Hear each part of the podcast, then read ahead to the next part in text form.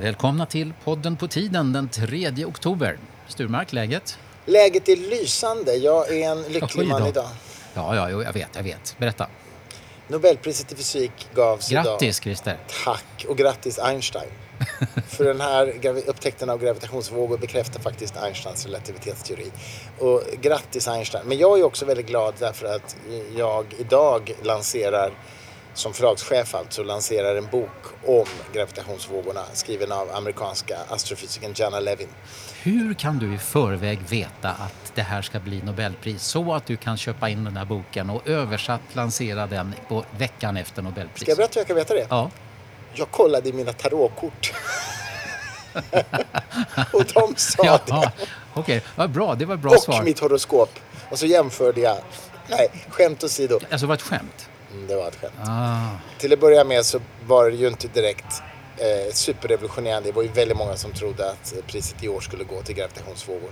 Så att så oerhört insiktsfullt var det inte. Men du har ju rätt i att jag, jag gjorde liksom en gambling lite grann.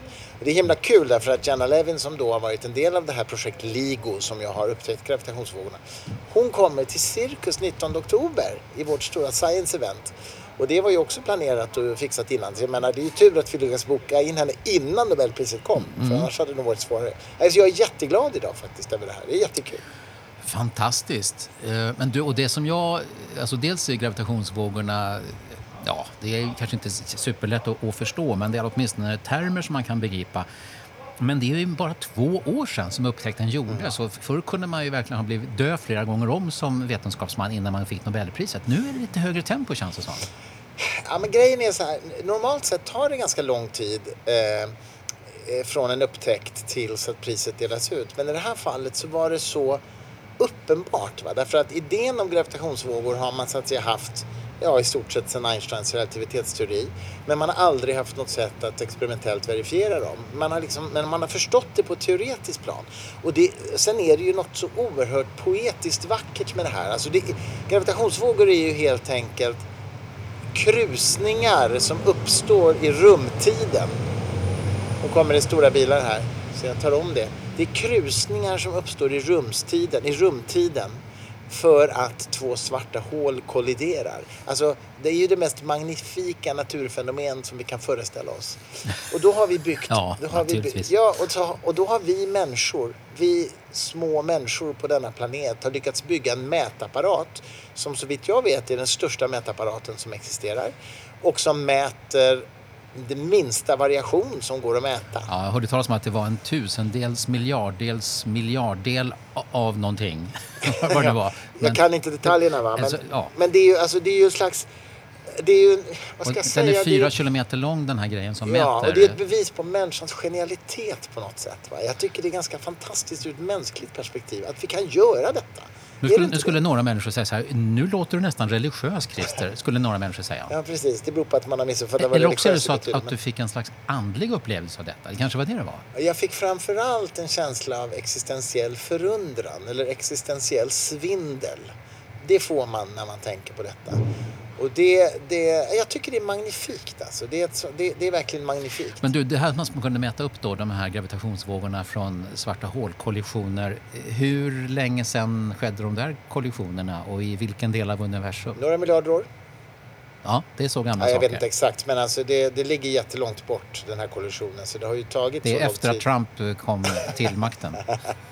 Ja, eller också var det han som orsakade dem, jag vet inte. Nej, skämt åsido. Men eh, nej, det är jättelångt borta. Det tar ju då eh, tid för dem att komma hit. Men... eh, Tid är det enda vi har, säger Bodil Jönsson. vad sa du? Tid är det enda vi har, säger Bodil Jönsson. Precis. Nej, men vad jag skulle säga bara är liksom att det här är, så att säga, i och med att man upptäckte det här och kunde klargöra att det inte var något annat, så, så är det direkt århundradets kanske största fysikaliska upptäckt. Så det var därför som Nobelpriset kunde delas ut så fort. Att säga. Jaha, det här var ett svar på min fråga nyss alltså? Ja, Ja, tycker jag är långrandig. inte alls. Men du, ehm, och den här, en, en av pristagarna, det är väl han som får hälften. Som får alltså dubbelt så mycket som de andra. För, men det, Ja, det, det vet jag faktiskt Eh, inte. Men det är ju han som håller på i 40 år, eller hur? Eh, Som höll på i 40 år. Men även den här författaren till boken som heter Rymdblues. Boken heter Po Rymdblues. poetiska namn på vetenskapliga böcker. Det håller jag dig räkning för. Mm, tack. Eh, Gianna Levin heter hon. Ja. Hon är professor i astrofysik. Men hon får inte del av Nobelpriset. Hon är inte själv mottagare av priset. Men hon nej, ingick i teamet som hon, gjorde hon får ju ge ut en bok hos dig. Hon, Ja, bara så här, det är ju jättestort. Hon Och komma hit och prata om den ja. På Cirkus. 19 oktober. ja, Finns biljetter kvar. Det blev det som en commercial. ja, rätt Men- likt faktiskt. Ja, men det är ju så häftigt. Ja. Jag är helt uppfylld av det här fortfarande. Det är flera timmar sedan det annonserades. Men det är, jag tycker det är jättehäftigt. Du, fjärd, imorgon är det 4 oktober. Eh, n- när jag var i sådär um, 20-25-årsåldern, då var 4 oktober den här protesten mot löntagarfonder. Var det? ble- Ja, det var det. Det kommer jag ihåg. Det var liksom när företagare i Sverige för första gången gick Ja, demonstrationståg jag minns, jag minns. i Sverige va, för att eh, det här kravet eller förslaget om löntagarfonder skulle, menar de, liksom underminera företagsamheten. Men idag är 4 oktober någonting annat, nämligen kanelbullens dag. Ja, just det. Det, det, det, det, sker förändringar här Ja. i världen. Det är lite udda. Hur har din dag varit då? Eh, Eller vecka? Eller så? Ja, bra. Jag, jag har ju börjat göra en annan podd. ja. du är lite otrogen. Poddotrogen. Ja, jag, jag tror faktiskt på poddogami. Nu var det roligt. Ja, det var lite roligt där. Mm. Eh, och, ehm, Ja, det är helt okej. Men det, jag ska göra... Jag är också poddotrogen. Men fortsätt. Ja, du också ja. ja det är en, en podd som riktar sig till lärare i SFI, Svenska för invandrare. Mm. Så att det är lite, lite annorlunda. Ska du komma till dem och vara språknörd? Jaha, det handlar ju rätt mycket om lärarrollen och Mm. vad man kan ha nytta av för att få del av forskningen om hur det här fungerar. Och jag har liksom, nu har jag varit tre gånger och besökt um, utbildningsanstalter uh, där man lär ut uh, svenska för invandrare. Jag var idag i, i Tumba, Botkyrka, tittade och följde en lektion. Jag har varit i Rinkeby två gånger och, uh, och sett det där och träffat några lärare. Så att, det är inte här att lära vuxna människor ett språk, det är, är någonting helt annat. Det heter andragogik. Har du hört ordet? Nej. Andra, alltså andra som är andro, i och för sig betyder det man egentligen. Andragogik. Andragogik. Vad är första gogik då? Eh, Första. Pe- pedagogik. Ja, pedofil känner du till det ordet va? Ja, det, det är någon som tycker, Pedagogik. ja, så pedagogik handlar liksom om att uh, läran om hur man utbildar barn. Men det här är andragogik i alla fall. Okej. Ja, Eh, ja. Så jag har varit i Tumba idag. Eh, eh, Jag har också varit i Husby och köpt en klänning. En klänning, det är bra. Du är sådär, det är underbart könsnormsbrytande, Staffan. Jag gillar det. Ja, just Ska det. du ha den på kort, Nobelfesten? kort, kort dessutom. Jag, eh, jag har ju varit där som journalist några gånger men aldrig varit som, som hedersgäst. Men du, nu ska vi tala om Moderaterna och Jaha, Ulf, ja. Ulf Kristersson som är nyvald. Först lite språknörderi. Jag skrev på Twitter igår. Jag skrev så här att om Kai Karlholm hade levt idag, Kai Karlholm som var chef för TTs radioredaktion där jag jobbade en gång i tiden och väldigt språkpetig. Om han hade levt idag så skulle han ha sagt så här, nej. Han skulle ha twittrat så här, nej, Ulf Kristersson har, valdes inte till ny moderatledare.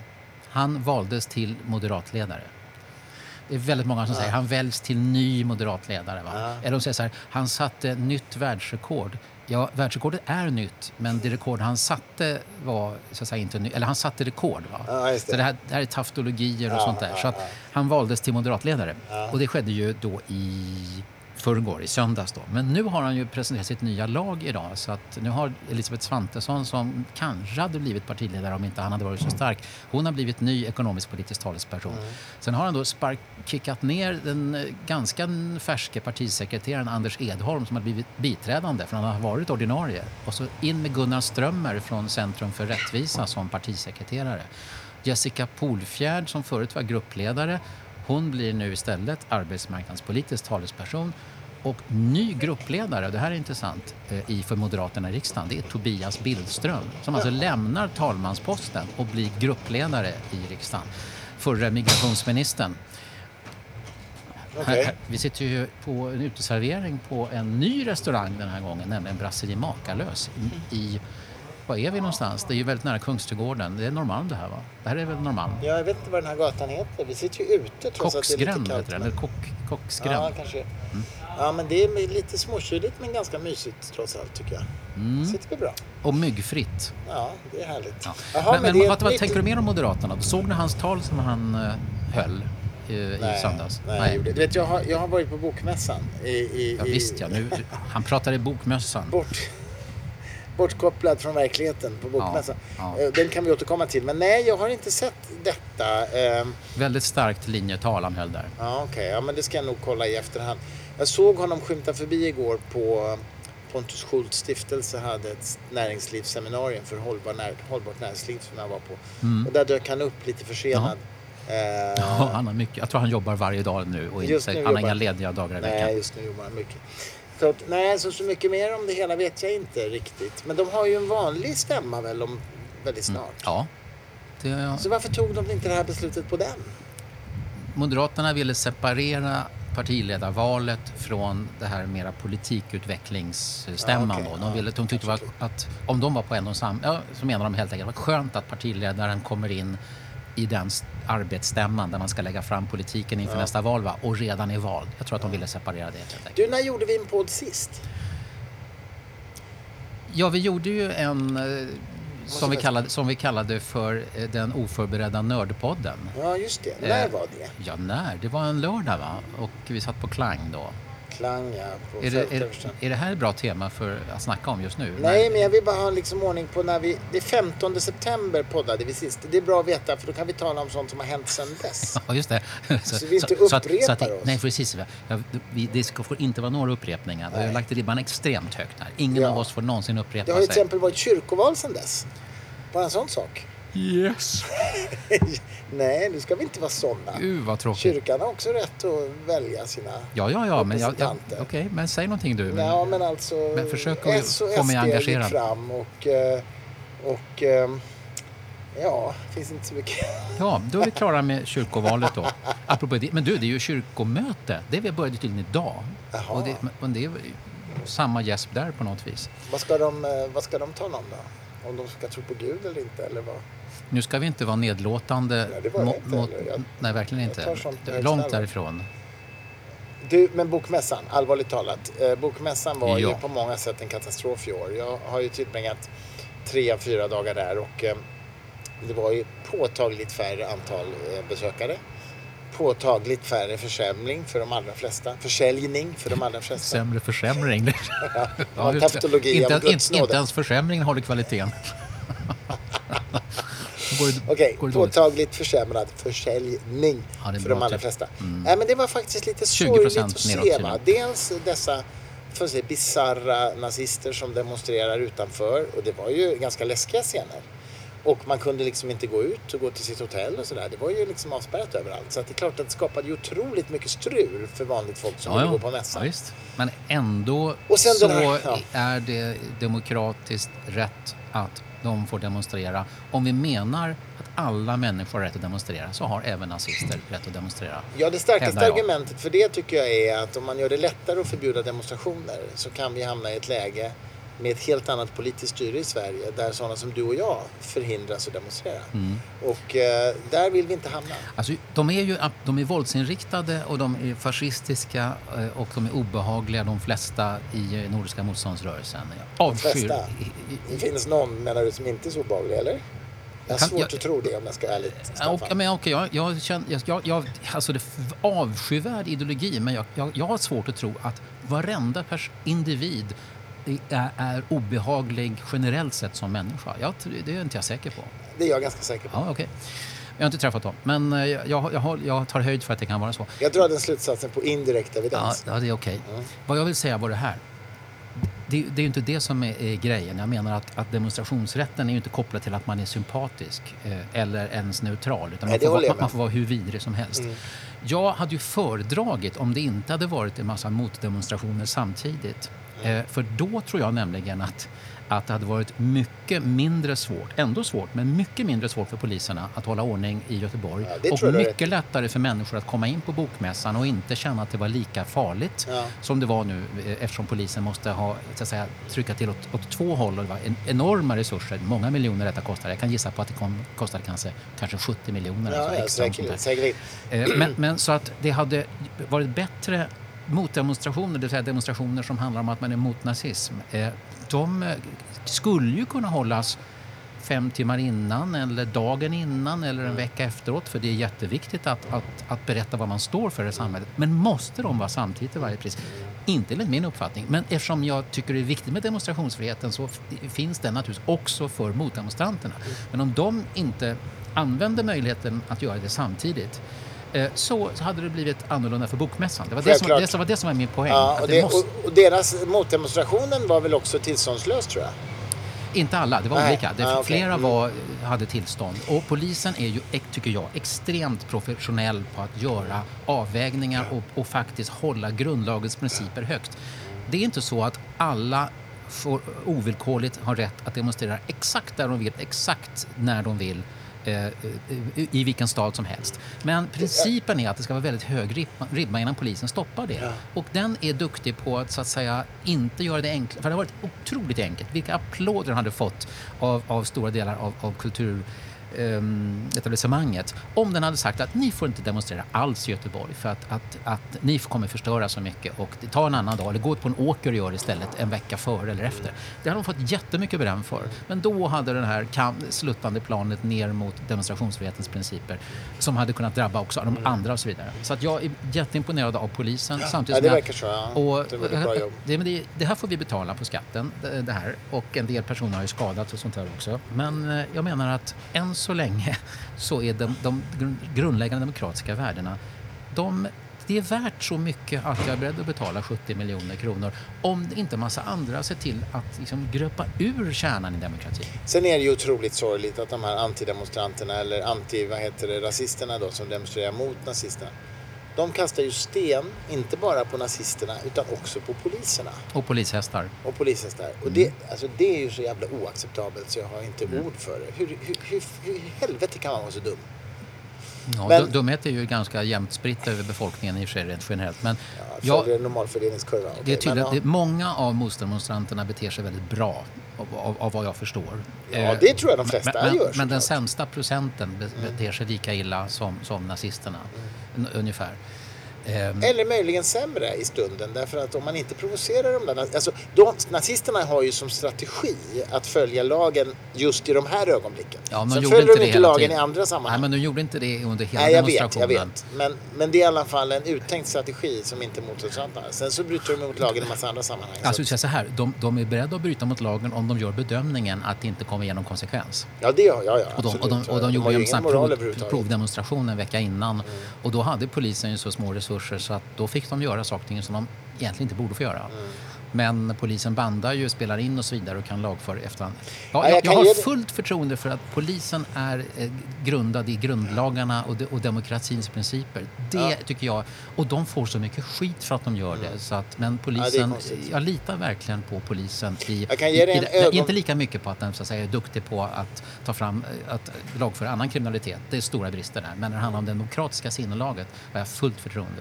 Ja, men jag kan ge dig en ögonvittnesskildring som ändå var rätt speciell. Alltså när, när jag promenerade hem från mässan på lördagskvällen. Då var det helt lugnt på gatan. Jag promenerade till hotellet. Men då stod det ju klungor av polisbilar och klungor av poliser som liksom satt i parker och sådär och höll på att ta av sig sin oerhört avancerade utrustning med massor med vapen och sköldar och sådär. Och där satt de liksom och pustade ut. Och det var liksom en sån här bild som man ju aldrig ser annars i Sverige. Nej. Förstår du? Det var en väldigt speciell bild att se det.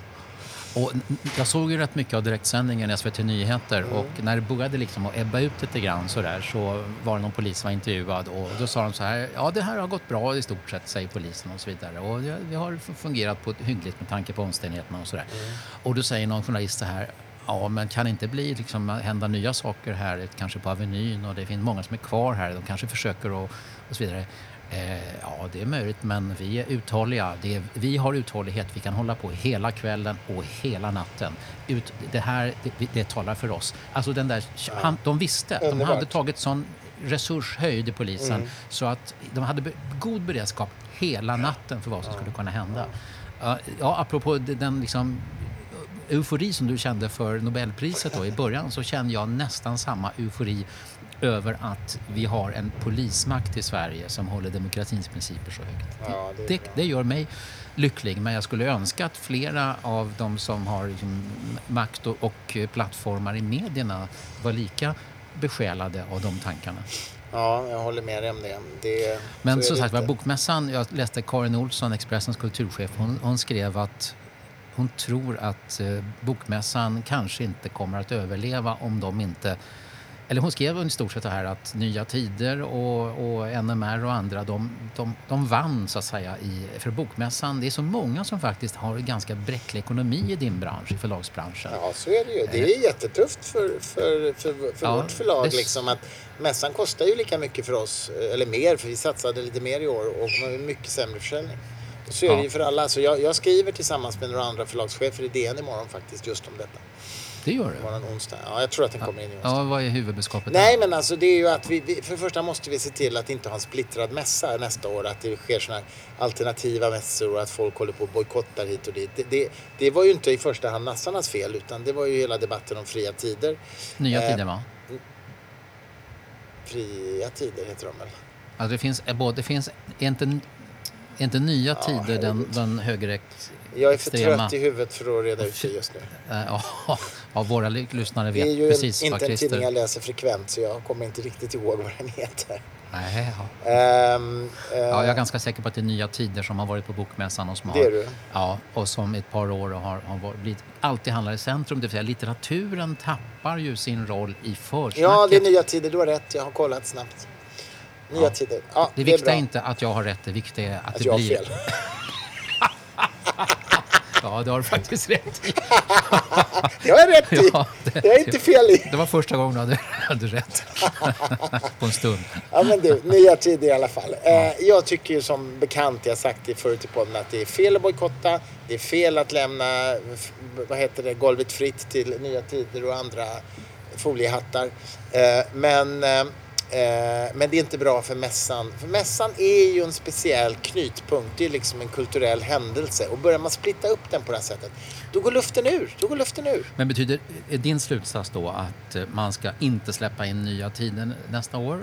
Ehm, och naturligtvis hoppas då att det inte blir nazister utanför. Eller vad, har, vad är receptet då? För att, Ja, men- den- för att man nu ska, alla ska vilja komma dit, både författare och förlag så här, så här mäss, bokmässan är ju ett, ett kommersiellt privat projekt. Jag tycker att Nya Tider borde vara välkomna på mässan av yttrandefrihetsskäl så att säga. Men det är ju inte en juridisk åsikt utan en moralisk åsikt. Men om Bokmässans ledning bedömer att mässan kommer bli ännu mer splittrad, då tycker jag man av strikt kommersiella skäl ska säga nej till dem. Och det Okej, är ju... ja, det, är ju det kan man tänka. Förstår Samt- du vad jag menar? Va? Ja, För att det men- får inte bli så att en massa författare och förlag bojkottar mässan. Men Jag tycker det är fel att bojkotta. Däremot. ja, det var bättre, bästa vore om folk slutade bojkotta, Ja. även om det var lite jobbigt ibland. Ja, men det är ju den hållning som jag hela tiden Ja, har företrätt. men Men, du- jag kan ju inte bestämma hur andra ska göra. Men när du säger så här att Bokmässan är en, ett privat arrangemang, ja det, är ju formellt rätt. Mm. Men den har ju fått en sån ställning i det svenska samhället så att den, den, har, den är en institution och betyder Ja. Mm. mycket mer än så. Så att eh, det, på, man kan resonera om den i sådana termer också. På samma sätt som ta Nobelprisen och Nobelfesten. Mm. Också ett privat arrangemang av en stiftelse och en familjs Mm. arv. Men det är ju en nationell angelägenhet med, Sver- med statschefen i, i ledningen. Så att jag tycker inte att det är, är rimligt att bara peka på att det är privat. Bokmässan är mer än så. Det är mer än ett Ja, privat men jag håller med om det. Så jag argumenterar ju alltid för, för att det är fel att bojkotta. Ja. Men faktum kvarstår att om, om det är konsekvensen. Vi, bokmässan måste se till att hålla ihop mässan. Annars kommer vi förlag prioritera ner medverkan på mässan. Är det så att många förlag accepterar att gå med viss förlust på Bokmässan men inte hur mycket, hur mycket som helst? Eller är det så att ni, att ni, det, ni vill att ni ska gå med vinst i, på nästan varje mässa? Ja, det, det är ju det önskvärda, men, men vi, det är ju en marknadsföringspost i budgeten att vara på mässan. Så det, det kan ju så att säga vara en kostnad, även om den då blir mindre om man säljer något sånär på mässan. Eh, det har ett värde i sig, därför att man möter ju en publik på ett helt annat sätt och seminarier och allt det här som man gör på mässan. Men, men, men som sagt var, mässan, mässans själ, om jag får uttrycka mig metaforiskt, är i fara just nu. Så är det Ja. faktiskt. Karin Olsson Expressen hon antydde att chefen, vdn för Bokmässan, Maria Kjellson heter hon, eh, nog kommer att ha ett annat uppdrag så småningom. Alltså, ja. Eh, Jag har hört henne några gånger i intervjuer. Jag tycker hon är duktig på att hålla kursen, Maria Kjellson. En, en, Ja, Jag avundas inte hennes jobb. Det har varit jättejobbigt tror jag. Ja, Den och hon har verkligen försökt att navigera i det här svåra landskapet och så vidare. Men okej, Bokmässan, en viktig institution i, eh, i, i, i yttrandefrihetens Sverige, Ja. får man säga. När det gäller Nobelpriset och Nobelfesten så tycker jag ju att det också är lite märkligt. Alltså man borde säga riksdagsrepresentanterna, de som sitter i riksdagen ska också kunna komma. Men jag vet att de har bojkottat SD hittills i alla fall. Det är, det är mer och mer pos, populärt att definiera Sverigedemokraterna som ett parti som inte är demokratiskt. Ehm, det, vem var det jag hörde senast som, som sa det? Var det Morgan Johansson? Ja, det är flera politiker som utdefinierar dem på det viset. Och, eh, de ställer i alla fall upp i demokratiska val och när de fick 13 procent av eh, väljare, hur många som hade röstberättigade, 6-7 miljoner, ja, det är nästan en miljon och kanske 900 000 som röstade på dem senast. Det blir förmodligen över en miljon nästa gång om det inte händer någonting skandalöst. Jag vet inte, jag, jag tror att det är... Att Ja, det är konstigt att säga att de inte är demokratiska. Ja, det, är, det är många politiker och eh, de flesta vänsterpartister säger nog så, men en del socialdemokrater också. Jag vet inte om man uppnår någonting med, med att definiera ut eh, dem som det. Ja, Det blir lite så överord. Men det är liksom. klart, eh, eh, det här med rasistiska rötter, rötterna, även nazistisk eh, rotsystem. Ja, det stäm- stämmer ju.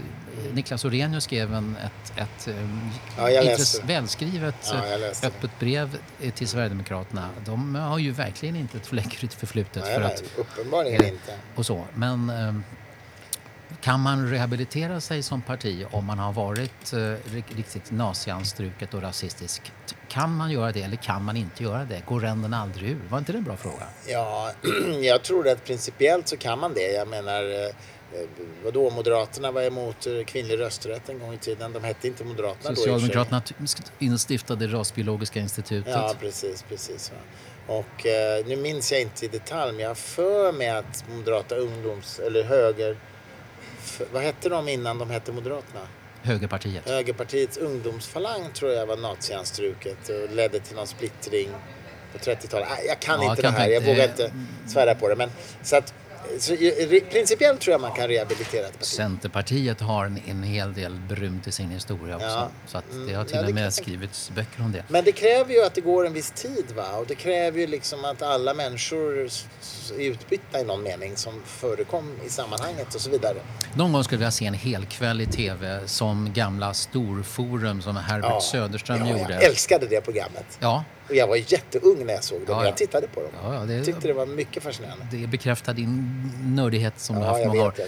jag vet. Eh, När sändes de? Gustav Olivekrona tror jag var med ibland. i Ortmark. där också. Och Ortmark eh, kan också ha varit med. Men det var mest Herbert Söderström. Och det roliga var med programmet, sa jag Storforum? Mm, Ja, det hette inte det va? Eh, Jo, det fanns ett som hette Storforum, ett annat hette Pejling. Ja, pejling. Ja. Och då sa han i början så här, pejling betyder att mäta riktning, djup och innehåll. Och sån här. Han hade en, en sån här Varför mantra. görs inte sådana program längre? Därför att det inte ger tittning. Ja, det, är, det, det är inte så populärt bland vissa grupper. Men Ja. om termen, mantrat alla människors lika värde som ständigt upprepas. Vi har varit inne på det du och jag. Mm. Liksom, och det är ju verkligen jättelätt att säga att man är för det. Men vad menar man egentligen?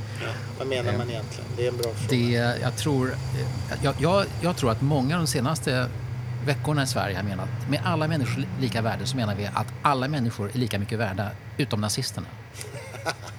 Ja, just det. Tror Nej, jag. men eller man kan vända på frågan och säga så här. Ska man tolerera intolerans? Hur långt ska man tolerera intolerans? Ja, och och det, ja, Popper och det. Och här eh, ska man, om, det kanske man inte ska göra. Och då kanske det innebär att då står vi inte för alla människors lika värde. Vi står för de flesta människors lika värde. Nästan alla människors lika värde. Men, så men, men det finns undantag som så att säga är så intoleranta så att vi inte tycker att de har samma värde och ska en- behandlas likvärdigt. En intressant tanke är ju så här. Anta att vi skulle ha ett demonstrationståg i Stockholm som sökte demonstrationsrätt. Som var IS-representanter. Och som eh, kräver sharia-lag eh, av den gamla skolan i Sverige. Alltså steningsstraff och, och halshuggning för apostasi och sådär. Vi kräva sharia i Sverige. Ja. Vi kräva sharia Ja, jag tycker att de ska få Med. IS-flaggor. De ska få demonstrera, Ja, just det. Men jag undrar hur debatten skulle se ut då. Om, de får inte begå brott naturligtvis, hets mot Nej, nej, folkgrupp. nej, man men, går jag ju tror- bara där. men jag tror inte att det är hets mot folkgrupp att säga vi kräver sharia-lagar. Jag tror inte att det är hets mot folkgrupp. Eh, Så att jag, jag, men jag är ju lite yttrandefrihetsfundamentalist då, så jag menar ju att Men är det inte uppmaning till brott? Jo, det är det väl. Om man säger att man vill hugga halsen av alla icke-troende. alla Om, man- säger så här, vi önskar ett samhälle där vi fattar beslut om sharia-lagar, alltså fattar beslut. På demokratisk väg alltså. Ja, eller på, ja, på något. Jag, jag, tror, jag tror, det är inte säkert att det är Mm. uppvigling till brott. Det kan ju vara så att säga, uppmaning till att fatta nya Ja, beslut men då måste ju också Åke Gren kunna säga homosexualitet är en cancersvulst på samhällskroppen som han ju sa. Och pastor Åke Gren. Nej, men för det definieras ju som hets mot folkgrupp. Nej, han talade inte om homosexuella. Han talade bara om homosexualitet nämligen. Nu var det finlir ska jag säga Ja, här. men så var det. Ja, men det... Homosexualitet är en cancersvulst, Då, sa han. då kan jag informera dig om att när det handlar om, om rätts... Nu låter jag väldigt överlägsen här, det var ju inte meningen. Men när det handlar om rättsskipning i, i, i Sverige så ingår en del tolkningar där faktiskt. Så att bara för att han sa homosexualitet, han sa mycket annat också. Det var inte alls bara det som var en cancersvulst utan han sa olika typer av avarter och han nämnde eh, tidelag och sådana saker. Så att han buntade ihop en massa saker som han... Nej, han likställde inte. Han jämförde bara. Ja, ja, vi är intresserade av, av orden där. Nej men du, färdigsnackat. En sak som Färdigsnackat. vi... Om det Vi här har just ja. blivit varma. Ja. En sak som vi missade i förra podden som, som eh, var faktiskt att en gigant hade lämnat eh, jordelivet, som man brukar säga, avlidit, tagit ner skylten. Ehm, Vem? Hasse Alfredson. Ja, ja, just det. Han hade faktiskt eh, avlidit precis innan, när vi pratade om Ja, andra det har saker. du rätt i. Han var en av de första Hedeniuspristagarna i Sverige faktiskt. Humanisternas Hedeniuspris som delas ut årligen. Han kallades, och Tage Danielsson, för humanister för jättelänge sedan och det var inte liksom i den livsåskådningsmässiga bemärkelsen även om han nog hade kunnat Jag vara tror där. jag, han, var, han var humanist även i den, alltså sekulär humanist var Hasse Alfredson så vitt jag vet. Jaha. Och eh, jag är ganska säker på att han hade en sekulär begravning nu till exempel. Jag någonstans. Ja, I alla fall så tittade jag eh, på Tage Danielssons, hans parhästs eh, begravning som ju gick i tv direktsändning. Jag var med och sände den i radio. Men det var i en kyrka va?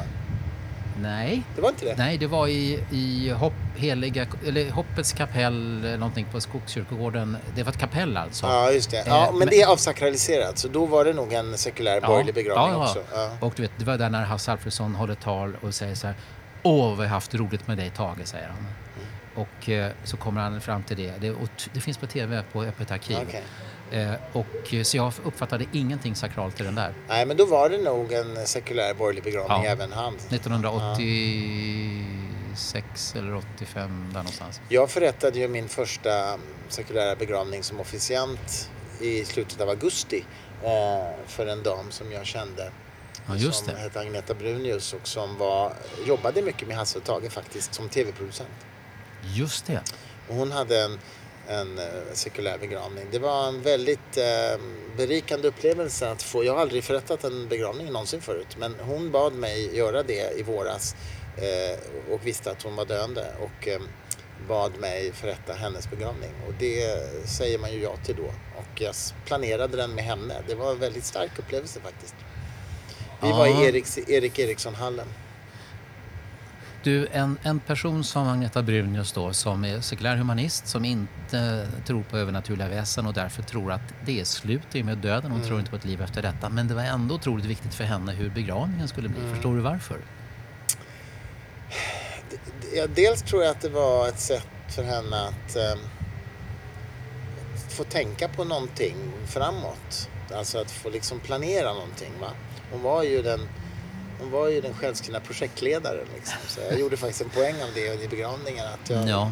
Det här går verkligen till som hon ville för hon detaljstyrde ju Som, ceremonin. som hade varit ett körschema för Allsång på Skansen. Ja, precis. Lite. Ja, visst. Och det, det var ju en fantastisk upplevelse. Och vi, du vet, det var ju så fantastiskt att sitta vid hennes sjukbädd och, och skratta tillsammans med henne. Liksom. Mm. Veckorna innan hon gick bort.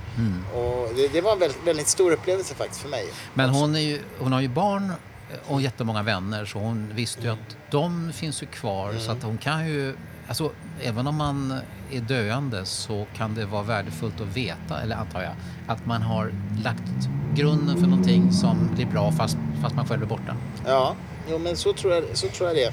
Så tror jag det. Eh, hon var jättemån om hur det skulle gå till och, så, och sådär. Och, eh, ja, det, det, det är en upplevelse som jag verkligen bär med mig kan jag säga efter att ha gjort det där. Blir det flera begravningar som du kommer att officiera för? Det vet jag inte. Alltså, men, om det är människor som står mig nära som ber om det så säger jag nog inte nej. Men jag, ingenting jag kommer göra liksom systematiskt. Eller på rutin. Nej, för det finns många som tycker att åh, begravningar, det är så hemskt och det är så plågsamt och det är så sorgligt och jobbigt och sådär. Eh, Men samtidigt, jag tror att oavsett vad man har för livsåskådning så de flesta av oss behöver ju ritualer när det sker sådana stora saker som att en människa... Speciellt begravningar tror jag att det är otroligt psykologiskt viktigt att liksom få ta avsked på ett sätt som är uppstyrt på något sätt. Jag tror att man mår väldigt bra av det. Och sen, eh, alltså, det finns ju begravningar som är otroligt allvarliga. Folk kanske, ja, de känner att det är massa saker man inte får göra. Det är liksom oskrivna regler och sådär. Då kan det kännas kanske väldigt begränsande och eh, att jag får inte göra fel liksom. Och då, är, det, det är inte, man, hur ska man hitta balansen där för att å ena sidan starka känslor av olika slag, man kan säga väldigt olika känslor. Det kan finnas folk som är arga på den som är död och sådär, och alla möjliga saker. Å ena sidan. Å andra sidan, strikta regler, ritualer, eh, nu gör vi si, nu, nu säger man så, nu kistan, nu blommor, nu tal och sådär. Hur hittar man mixen där? Alltså, till att börja med så tror jag att det är väldigt mycket upp till, nu är det väl inte så ofta man kan planera begravningen med den som är döende, men det är upp till de anhöriga i regel tycker jag, hur man utformar De kan det. känna sig väldigt pressade av att eh, man fått en chock, liksom, Mm. någonting eh, har försvunnit som har funnits i familjen i alla år. Och nu ska man fatta en massa beslut i, Mm. ett arrangemang som ska vara om tre eller fyra veckor. Jag, jag, jag kan tänka mig att för många så känner de bara ännu en börda. Jo, men det har du nog rätt i. Ehm, Och det finns ju då livsåskådningar och traditioner där de vet exakt där det inte finns några alternativ för de gör nästan, i nästan alla på samma sätt. De, de, det är ju enklare för dem naturligtvis som inte behöver börja från scratch. Det, det är en liten nackdel med att vara sekulär humanist för då är man ju inte det finns inte så mycket som är obligatoriskt. Det finns ingen helig skrift som säger att man måste göra och så vidare. Utan det är lite Sartre va? att den här känslan av att man har valfriheten skapar ju ångest. Då. Men å andra sidan, de här människorna som tvingas då fatta beslut om hur vill vi att mamma ska, vilken musik ska det vara, vad ska vi vara för- blommor, hur många ska vi bjuda in, ska vi ha, ska vi ha vin eller inte, ska, vi, ska det vara bar, ska det vara Eh, när de väl har gjort den här, haft den här ritualen, när, efter att kanske ha varit väldigt stressade en månad, då kan jag tänka mig att det är väldigt speciellt en efteråt. förlösande känsla, ja men det tror jag det är. I det här specifika fallet så blev det ju till och med muntet under själva begravningsakten ibland för att så ville hon ha det. Så jag Ja. berättade ju saker och anekdoter ur hennes liv som fick folk att skratta till och med Ja. under själva begravningen. Ja. Och det var precis det hon ville. Ja, och, du hade, och du hade ju antecknat exakt vad hon sa, så du visst. hade liksom grund, hade evidens för att ja, men Agneta ville faktiskt Ja. att jag skulle säga. Ja. Visst, Men det, de- det var fantastiskt. Men de kände alltså. ju igen också, eller hur? Att eh, det, det var henne. Hon, Ja, ja, ja, för hon var ju sån. Hon sprudlade ju. Även när vi träffades på hennes sista tid så sprudlade av glädje. Det kan man alltså göra fast man har svår cancer, absolut hade velat vela, le, le, leva längre, Mm. tycker att man... Eller hur? Men ändå, var, var kom den ifrån då? Den där sprud... Ja, det är en den bra där- fråga. Det är en personlighetsdrag. Sen var hon ju en bildningsmänniska. Hon, eh, hon jobbade ju på SVT hela sitt liv.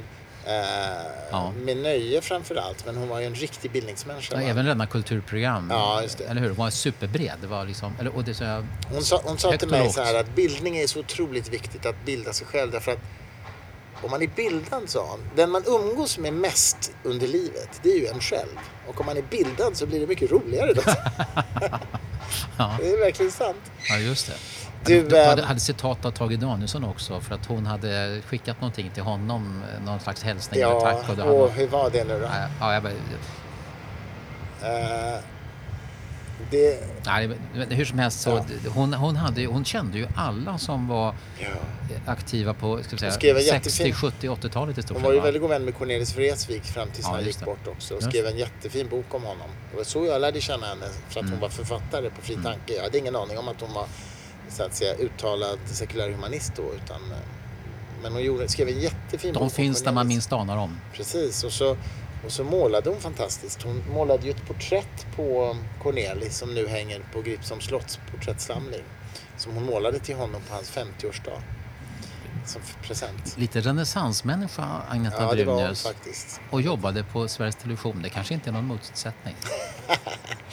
Nej, precis. Ja, hon var fantastisk. Jag är glad att jag fick känna henne några år.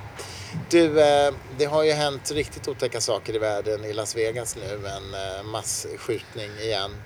Eh, den största hittills i Mm, modern tid. 58 eller 59 döda och ett par hundra skadade. Nej, f- 500. 500? Ja, över 500 skadade. Ja, det var, alltså, jag förstod inte först att det var en konsert, countrykonsert, så att det, är klart, det var ju rätt Mm. Och han sköt ju med automatvapen bara. Hundratals skott bara rakt in. Mm. Och han hade ju ett gäng, Mm. tiotals vapen. Men, eh, ja, men det, är- det är så lätt. Eller jag tycker naturligtvis att det är fullständig idioti, den här vapenliberalismen som finns i USA. Men Fullständigt. den är så otroligt djupt rotad. Men du, en moralfilosofisk fråga som jag tycker är intressant som egentligen i grund och botten har med fri vilja att göra. Han, för att han är ju tidigare, så vitt jag har förstått av rapporteringen så var han 64 år tror jag Ja. och tidigare helt ostraffad. Ja. Det finns inga kända kopplingar till extremism eller något sånt där. Nej, men hans eh, pappa hade varit bankrånare. Ja, ja det läste jag. Det är en, en Men om, om man bortser från just det här avvikande. fallet och bara tar, gör ett tankeexperiment. Anta att en person, tidigare aldrig straffad, inga konstigheter, plötsligt begår ett sånt här brott och, och överlever det själv. och i rättsundersökningen så upptäcker man att han har en snabbväxande hjärntumör som trycker mot amygdala i hjärnan till exempel. Ja. Och den går att operera bort, eh, så man gör det. Och han visar ingen tecken på våldsamhet efter att man gjort det. En läkare skulle säga att det är mycket sannolikt att det är tumören som orsakat det här abnorma beteendet. Bör han då sitta i fängelse? Det kan du fundera på till nästa podd. ja, det tycker jag att ni som lyssnar på podden på tiden ska göra också. Jag, Mm. jag utger mig inte för att vara så, så smart och erfaren så att jag har någonting klokt att säga på Men visst är det en intressant fråga? Ja, den är väl bra. Tror att vi kommer ihåg?